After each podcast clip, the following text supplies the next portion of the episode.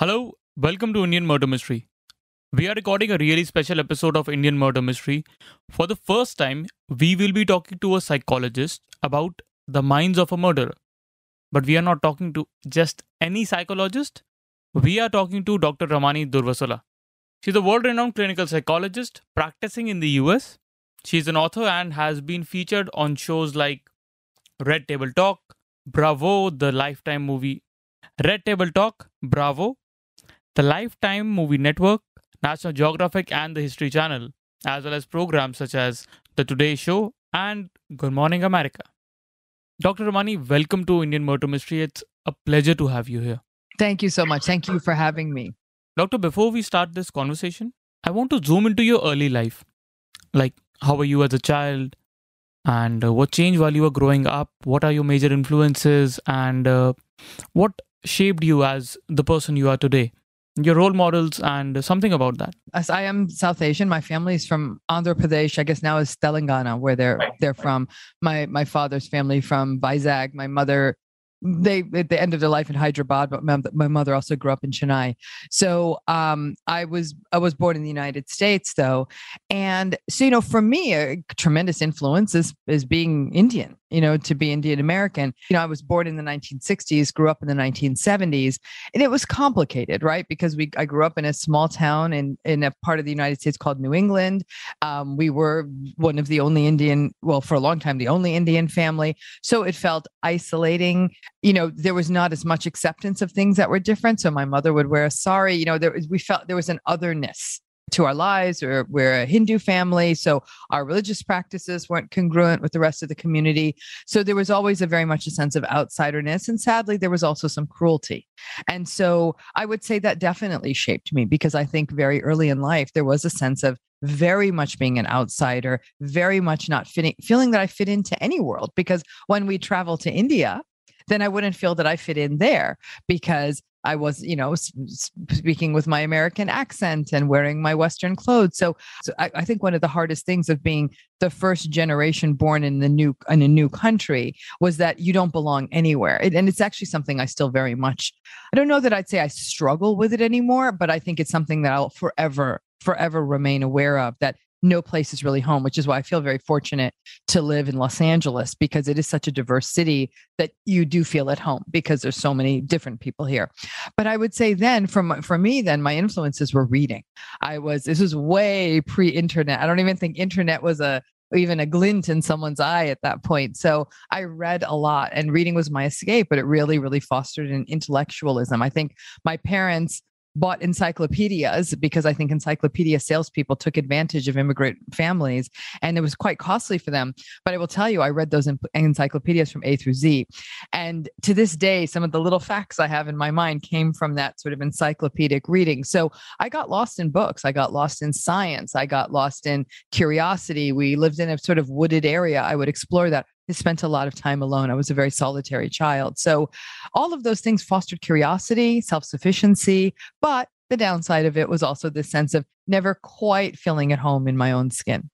So, doctor, we know that curious minds, you know, they look for answers. They're always looking for answers and they often make more questions while they're looking for answers. Mm-hmm. How do you see this ever inquisitive character of human beings? You know, human beings are interesting because I think every day, every hour, really, they grapple with the question of why. We always want to know why. It's interesting that this is on a murder mystery podcast because I think anytime, anytime, whether we read about a murder that happened yesterday or a murder that happened 500 years ago, we always want to know. We, we're less concerned with how as we are with why.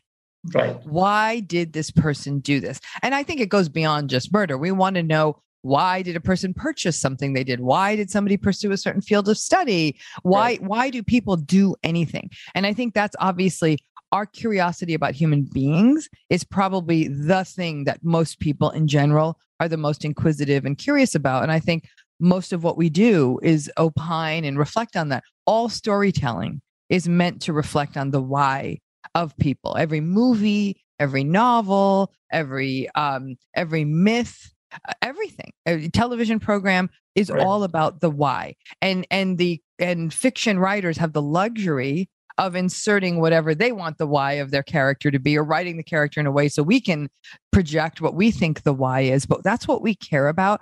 And for me as a psychologist, what's very interesting is you know, spent a thousand million years I've spent in school trying to understand why. My work with directly with patients is to help them understand the why of their behavior so they can understand their decisions more. But I don't think even many of us understand our own whys, why we do what we do. So that inquisitiveness is just sort of a natural part, especially about other people. I think it's a very natural part of human nature. It's how we make sense of the world. To get a little more serious, what do you think makes one person kill another person? When we look at motivation around murder, you got to remember most homicide, most murder is committed by somebody who's known to the victim. Okay. That's the majority of cases. Right. And so, in that way, then we know that it's often something either related to emotion or other are practical factors like money. And I think that those are probably the primary drivers. But going deeper in that, I think that you know th- there's different kinds of murders. There are impulsive murders like they're often called crimes of passion. So in that moment it is in a, a moment of a heated argument there is a there's weaponry nearby or somebody's pushed and so somebody in an impulsive dysregulated moment of rage about probably the things i'm talking about things like money love and ego those are the, the reasons people murder people they know right, right? so they're the impulsive ones what i think we see less are the premeditated ones where somebody really sets down strategically and says I'm going to take that person's life. It could be for those th- reasons money, love, or ego, but it's planned. We're going to see less of that. And the reason is, is that most human beings are not programmed to, for murder. And so premeditation mm. is often not going to happen because the frontal lobes of the brain, the parts of our brain that allow us to inhibit behavior and think about consequence, would leave a lot of people saying, this is the wrong thing to do. If I get caught in this, I'll face a horrific consequence. There'll be consequence to the survivors of this crime and on and on and on. So premeditation really reflects a very different kind of mindset in the perpetrator than an impulsive crime. Then, obviously, we have the murders of strangers. And those are often, again, much more in the, the either let's take out anything done in the in the name of like battle, like war, milit- militaristic crime, right? But we're talking about sort of what we considered classifies murder and homicide outside of uh, a wartime setting. Then we're talking about things like, again, it often is about business uh, um, illegal business acts, drug deals, um, that kind of thing, that a person is removing someone because they're in the way or to get vindictiveness and, and, to get vengeance. And vindictiveness is also a major driver for why somebody would commit murder. But a huge majority of murders are very impulsive crimes. A weapon is nearby, people are arguing. There may be drugs or alcohol involved that even further lower inhibitions. Those are the men, and, and the list goes on. I'm trying to give a short answer. I mean, if we were to, we could right, spend right, hours right. on why people kill. But we, again, every perpetrator is a little different. But like I said, what, what we know thematically is most murders are committed by somebody who's known to the victim. You just said being known to the victim. My next question is kind of similar. So, parents, we've had cases where parents have killed their kids now, it can be premeditated, it can also be fit of rage, uh, crimes of passion, as you just said. But what makes parents kill their own kids? What gets to them? What goes on in the psychology of these parents? You say it's often because you know the parent killing a child crime at least in the united states isn't something we hear as much about it, it, it's it's a far less frequent crime you'd have to look at parental murder of a child sort of in two buckets there are sort of the the parental murder of a minor, and then there's a parental murder of an adult child. Those are likely very different processes. So if we look at the parental murder of a minor, that's often going to take place under conditions of child abuse, right? And that's going to reflect impulsive behavior, dysregulated behavior, certain personality styles in the parent, as well as, again, also accounting for whether there's the inclusion of things like drugs and alcohol. So when we look at, and, and potent, potentially even mental health issues in the parent. So when we're looking at that in the murder of minor children, it may very well reflect the culmination of long term child abuse, that this child has been abused over time. It's not likely to be that they had a healthy relationship and one day the parent snaps. The murder of a minor is something that has been that has been preluded by probably many, many, many, many violent abusive acts towards that child that become cumulative. And many times when a parent is not punished for their violence against their child, they get more and more emboldened and they elevate the level of violence that they engage in.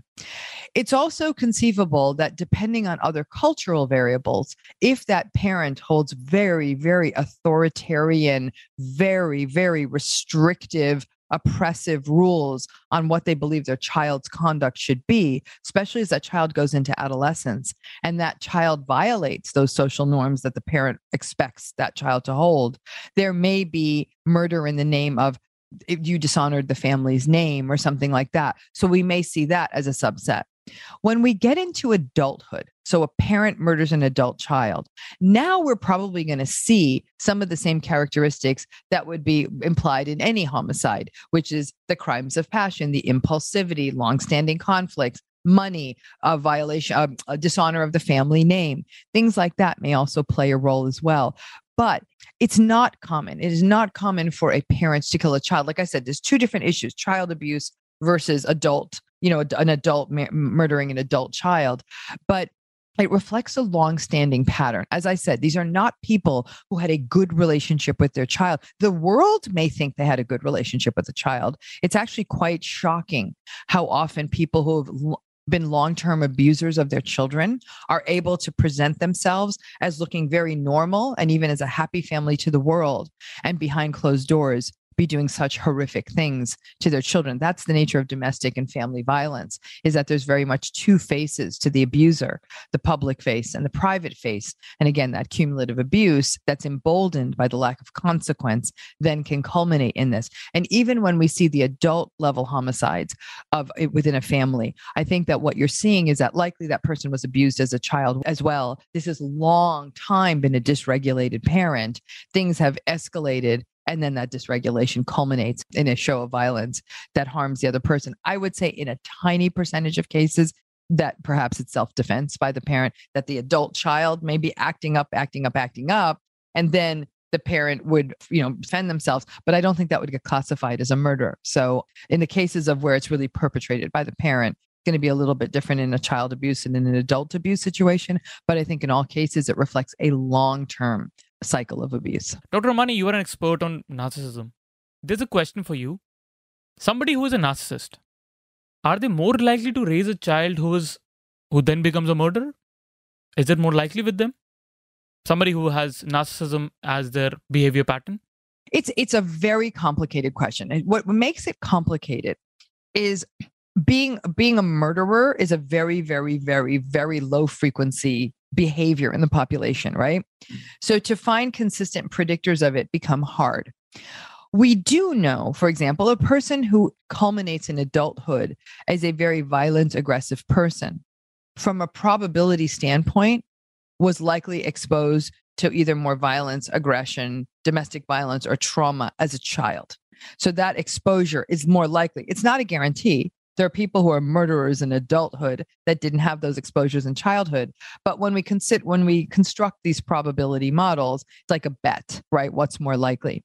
Now, what's interesting about narcissism is that there was actually a wonderful research study that came out this year, 2021, from researchers at Ohio State University that showed a very clear cut uh, correlation between narcissism and violence and aggression. They, are very co located states because narcissism is very dysregulated. It's very impulsive. It's very entitled. It's very vindictive. It's very unempathic. All things that would put someone at risk for violent crime. Now, if a person has a narcissistic parent as a child, it's a really difficult way to grow up. The majority, and I mean the vast majority of people who grow up with narcissistic parents not only would never become homicidal, they actually turn into very anxious adults who are often vulnerable to being preyed upon by other narcissists as adults. So in other words, okay. they're vulnerable to getting into yet another relationship, mm-hmm. marriage, or something like that with a narcissist as an adult.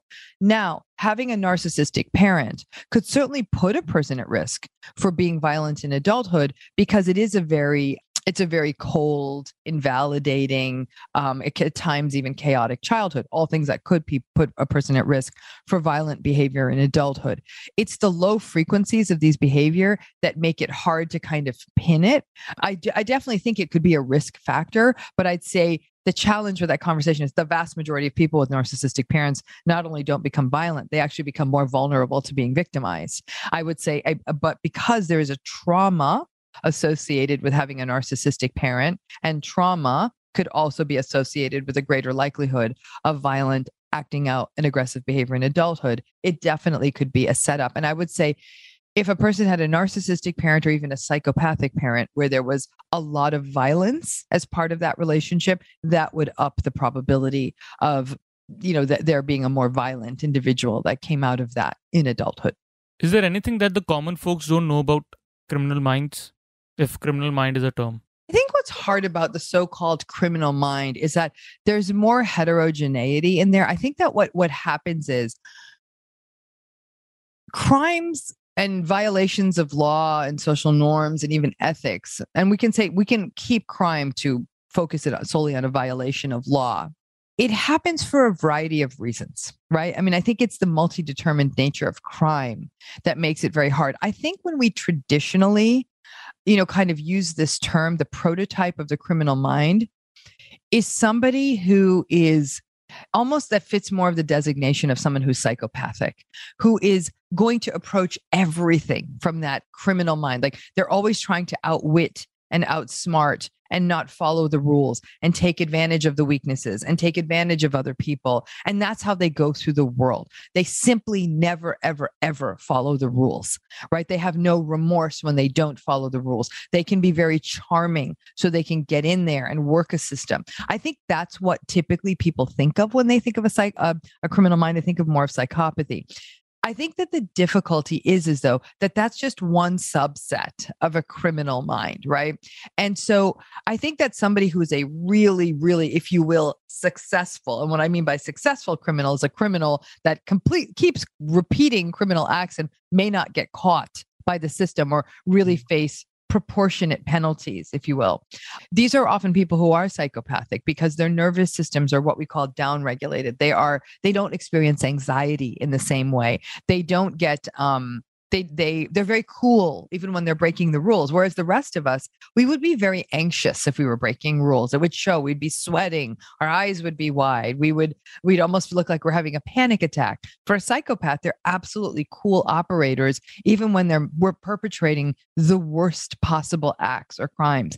So i think that that's a i think though that, that so uh, maybe that misconception is is that you know um only psychopaths have criminal minds. I think that the idea of the the criminal mind is a person who wants to commit crime 24 hours a day, seven days a week. Like that's all they're thinking about. They're always thinking about the aliases. They're always thinking about breaking the rules. They don't care who they harm. It's that's what we think of when we think of a criminal mind. And they're not like the rest of us. A person who is truly psychopathic has a different brain than us. Like I think a person who thinks I could wake up one day and what if I have a criminal mind? You either got it or you don't. You know, it's not something that's going to evolve. I do believe though, under under certain conditions, survival, a person starving, they may break laws to get food, to get safety, but when returned to normal social situ- so, social functioning, there's resource, there's shelter, and all of that. That that that criminality will not be consistent in them. So that would be probably my best answer to your question. Thank you so much. Uh, because most of the people, I mean, you know, I mean, we've seen so much of uh, media, we consume so much of media. We think that someday I will go just like Walter White of Breaking Bad and do something crazy. But look at Breaking Bad, though, right? He was dying. That's such an interesting story trope to me. Of many people will sit there and say to themselves, "How different would I behave if I knew I was going to be dead in six months or one year?" As a psychologist, I can tell you the vast majority of people would not break the law. They may do things that, like, they may spend money in a different way, but I think actually more people would switch to the, the degree of more compassion and kindness than they would. How can I commit criminal acts to get money, you know, kind of thing. And so I think Breaking Bad takes advantage of a different kind of a mindset people have. How would my behavior change if I knew the day I was going to die or if I knew that that was coming up soon. talking more about crime, crime exists everywhere. But how do different societies perceive crime?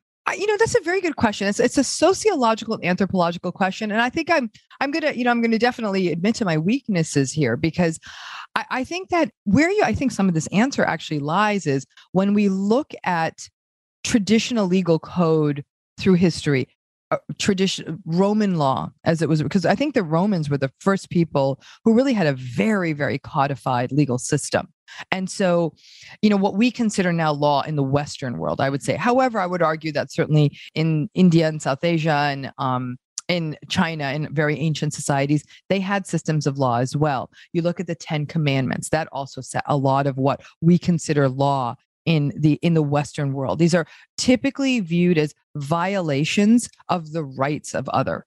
Right. and so i don't think that there's a country in the world where murder is not viewed illegally but the problem becomes all of the disclaimers around that. So some things that might be considered to be murder in for example the united states may not be viewed as murder in another part of the world because it was in line with the social code within a family system or something like that. So I do think that cultural norms can potentially shape what we consider to be crime.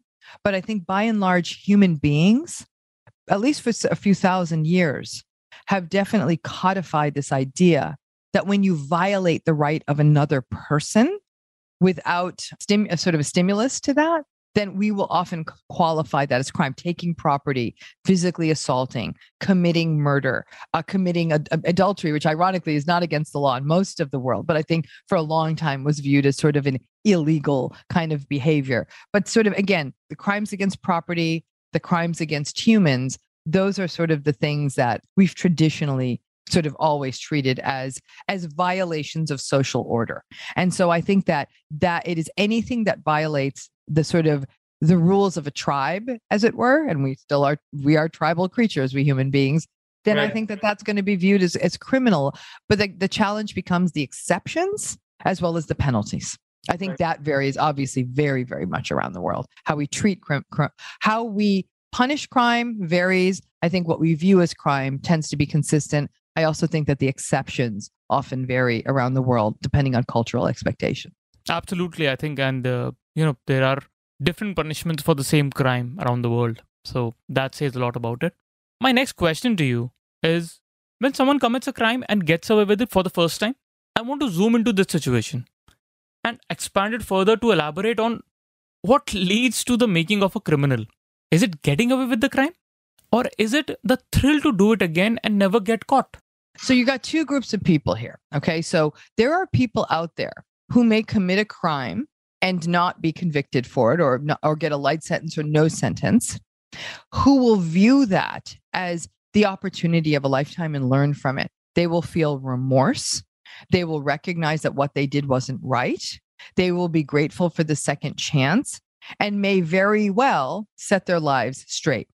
Those are those are typically going to be cases where the the the homicide the murder was often accidental. Car like driving a car, manslaughter, um, a discharged firearm during a heated argument, that kind of thing, right? Or there might have even been an element of self defense. And I think in those cases, some people might say, oh my gosh, I've been given a new chance and will live a very clean and narrow, clean, straight, and narrow life and turn that into an opportunity.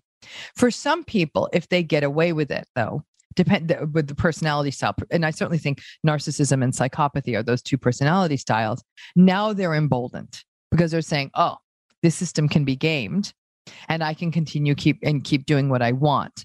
You got to remember people like other than the sort of there's serial killers which are very very very rare and exceptional kind of, you know, kind of criminal, right?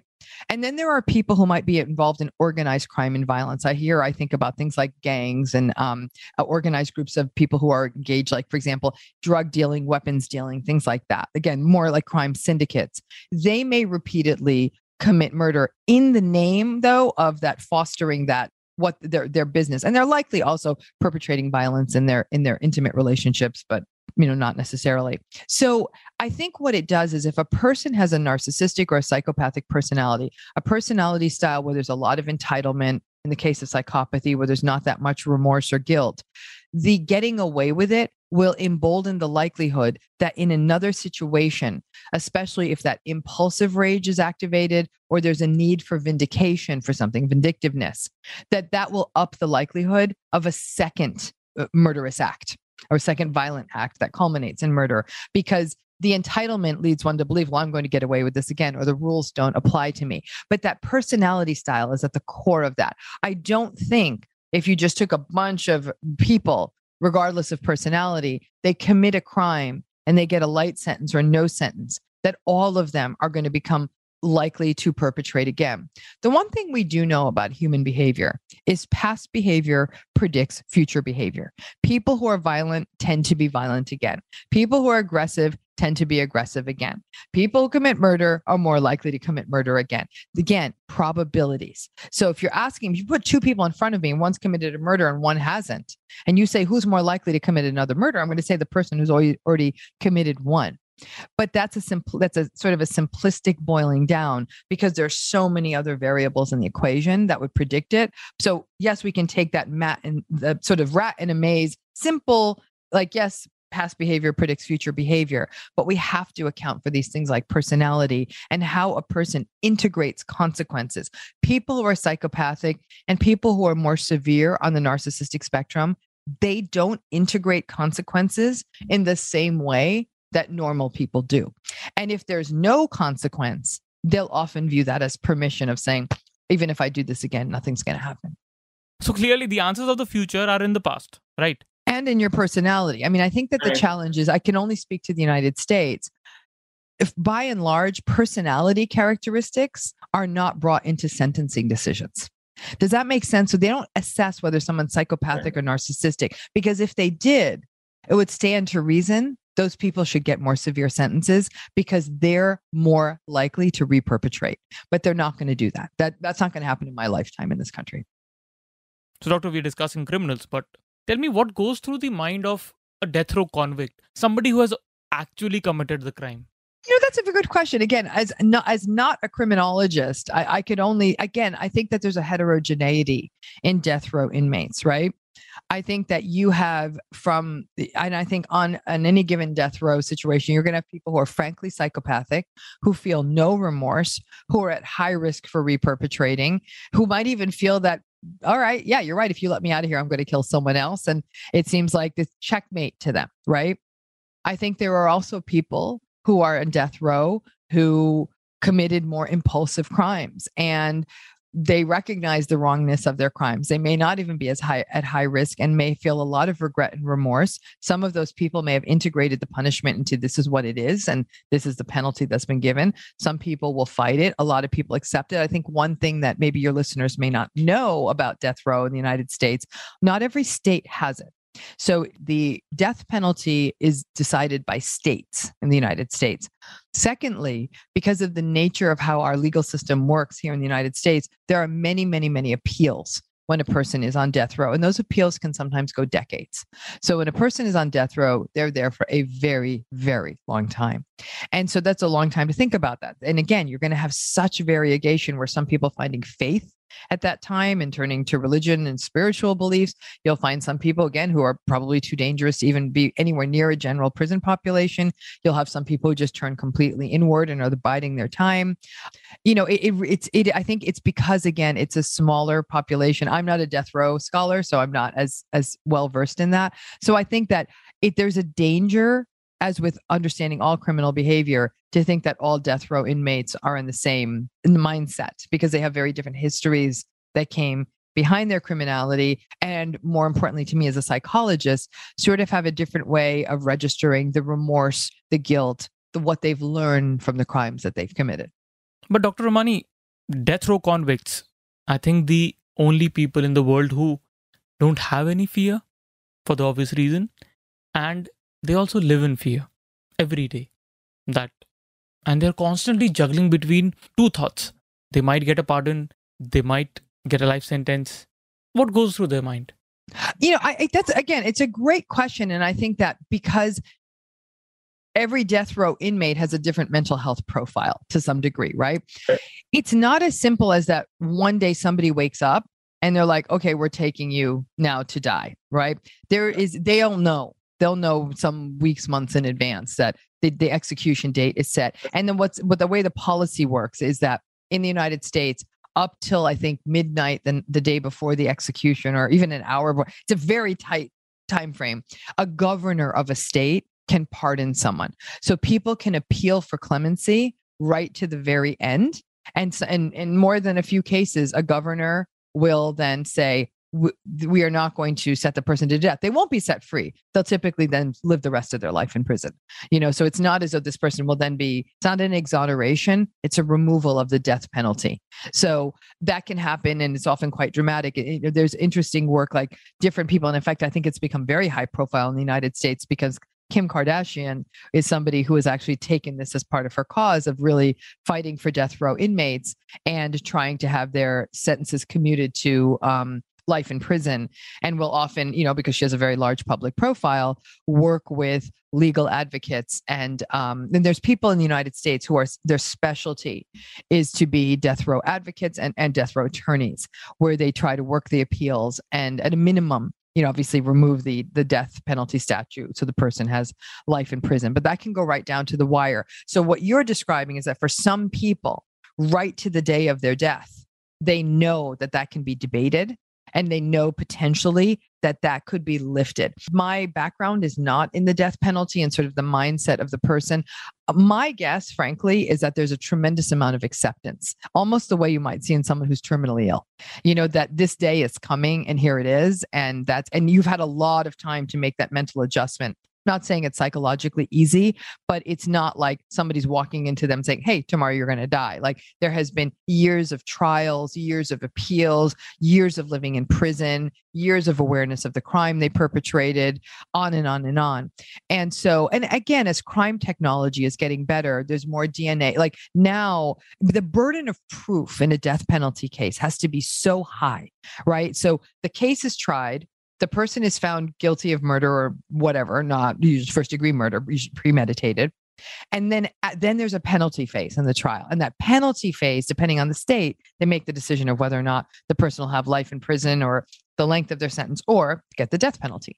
And so there's such a long process that it may very well be the process, like I said, that someone who's terminally ill would go through is that there's a certain acceptance that this day is here and that they've gone through whatever mental adjustment that they've gone through. But I, I can't imagine it's easy, not for them, not for a survivor, but also that there's also a societal pressure. It's a, it is a very, very, very controversial conversation in the United States with people falling on both sides of it. So, yeah. So, in one of the episodes in Indian Murder Mystery, we did a story on Thug Behram, so Thug Behram is the guy who has murdered 931 people in his lifetime. How many? 931.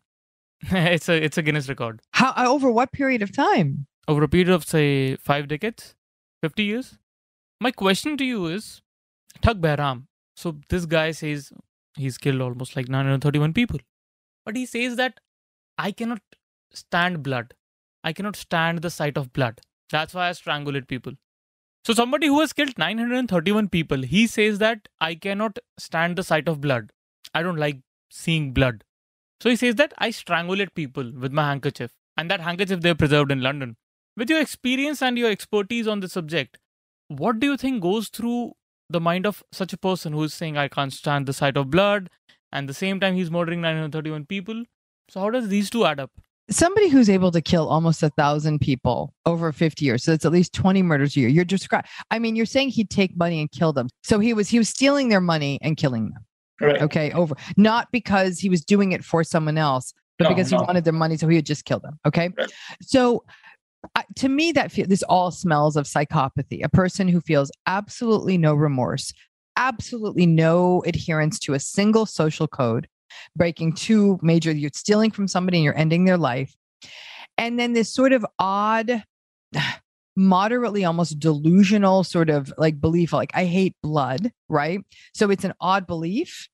But then embedded in this is this is this sort of psychopathic. I want what I want there I, I don't care about the consequences there shouldn't be consequences and i'm going to kill these people i don't know that he had a problem with brutality it sounds like he had a problem with blood Mm-hmm. And right. so that almost is like a you know, it's almost like an aversion kind of a thing. Like as much as one could even have a food aversion, he had a blood aversion. Um, and so while that typically could be filed under like a phobic thing, it's it's unusual for psychopathic people to have anxiety, but maybe it's not beyond the pale to have this one particular, you know, because psychopathic people can have very almost obsessive and compulsive sorts of behaviors, um, environments that organize in a very specific way very specific ways they'd go through the day, you know, very ordered lives, ordered environments. They'd even sometimes even keep trophies of murders. Like there's a very perverse kind of ordering. So this kind of, I don't like blood, I'll do anything to avoid blood is not from a place of, oh, I'm scared of blood or it makes me nervous. It's just, it's almost like this, that obsessive kind of um, still quality we can sometimes see in people who are psychopathic. But to be able to perpetrate a, a, such a horrific crime almost a thousand times not in a military setting, like not under a sort of a, eh, like I said, a, con- a contextual situation, like on a field of battle. That to me just smacks of straight up psychopathy.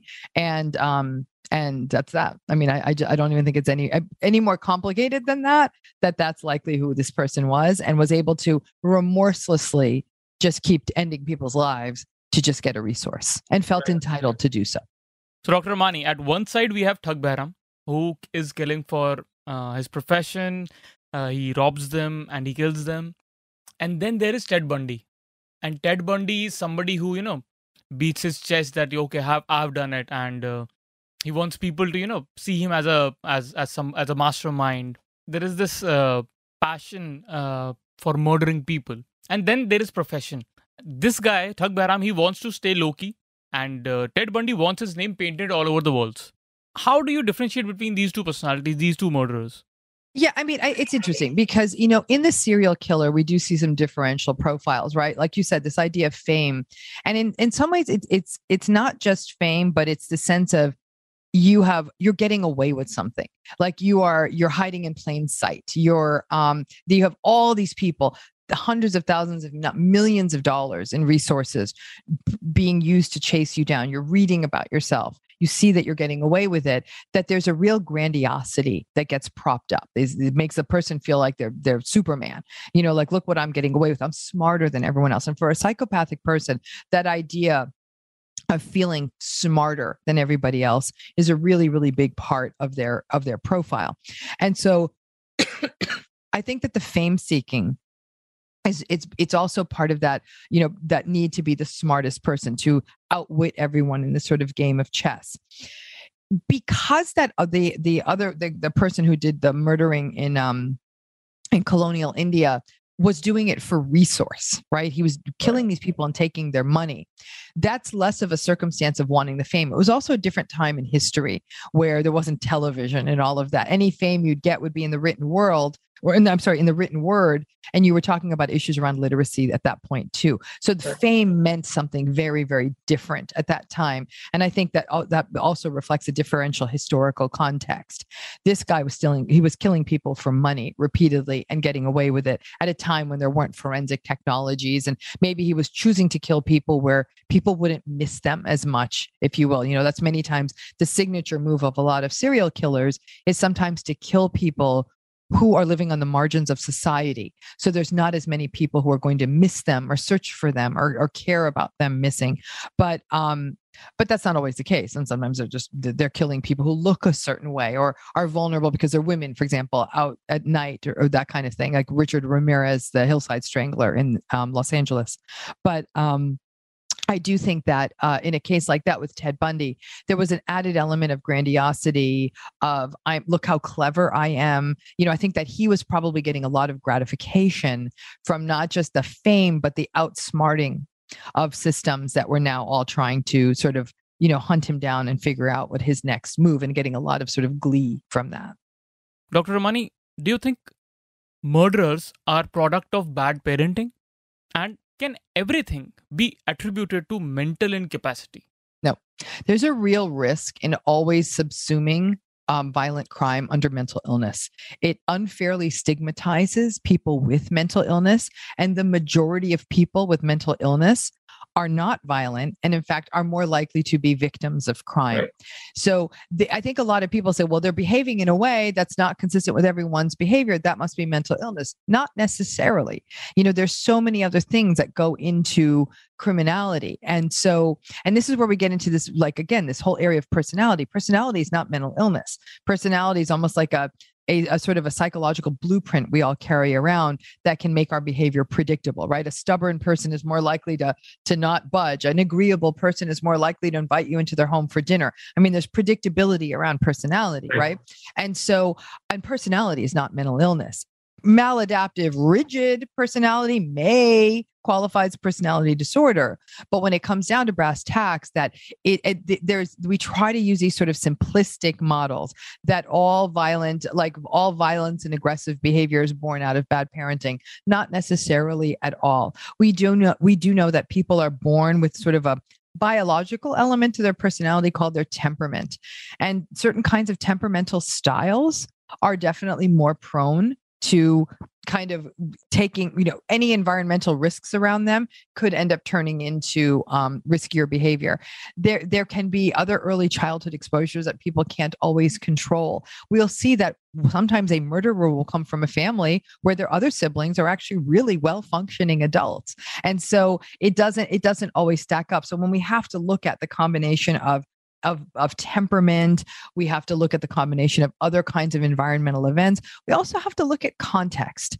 One thing to remember is that some criminality does come out of social context. People who are you know growing up under survivalist conditions where there's there's not enough resource. They're being exposed to violence. A violence is being modeled for them through others in the family system that kind of thing.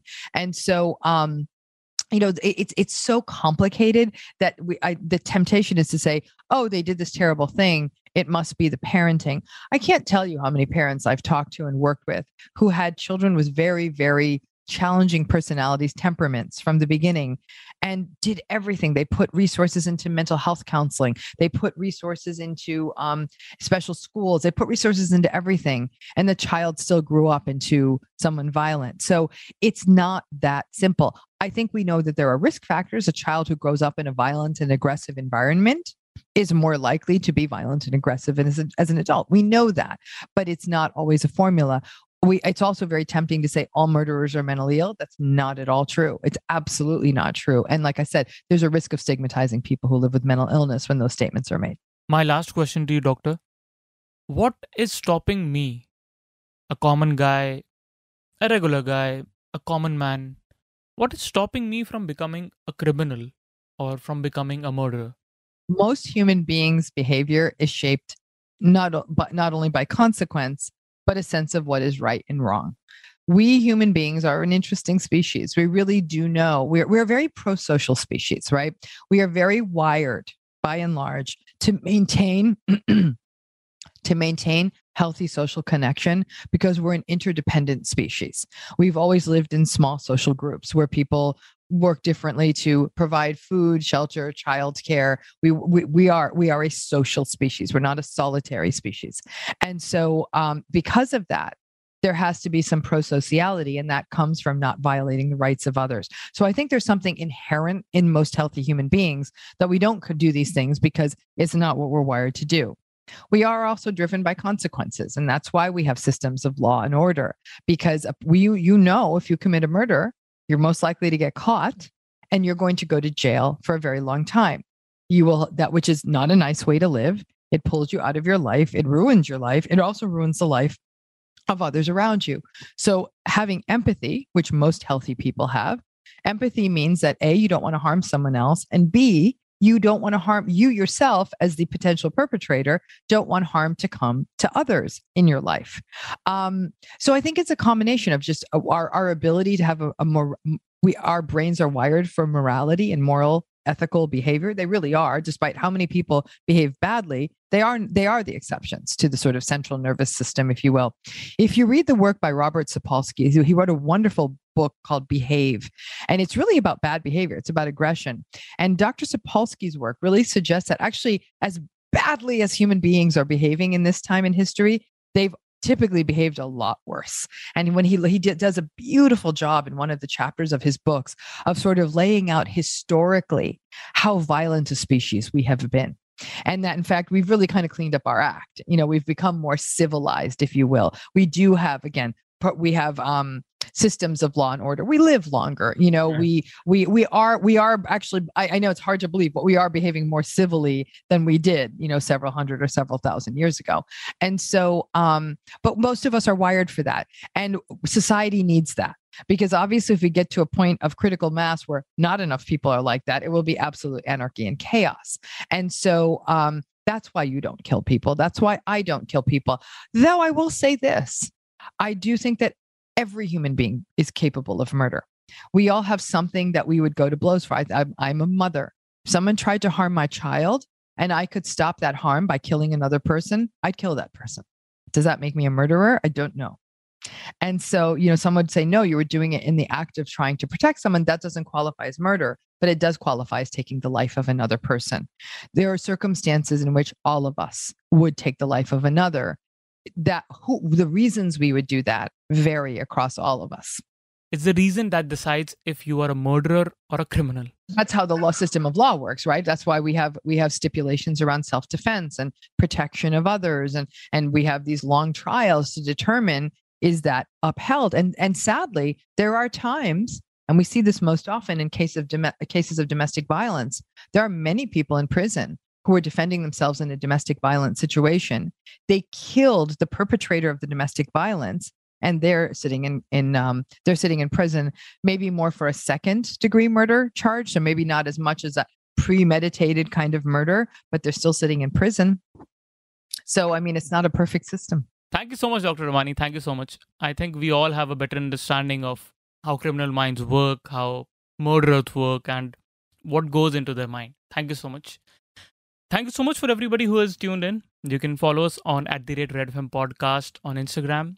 If you have any queries related to the show, please reach out to us on at the rate Red FM podcast, or you can reach out to us on podcast at the rate redfm.in. And if you have any messages for me, do get in touch with me at the rate DHRUVLAU through law. That is my Insta handle. If you have any questions related to psychology, clinical psychology, or narcissism, do reach out to Dr. Ramani at the rate Dr. Ramani. And Dr. Ramani, we would definitely love to have you for another episode on Murder Mystery. Thank you so much for joining us.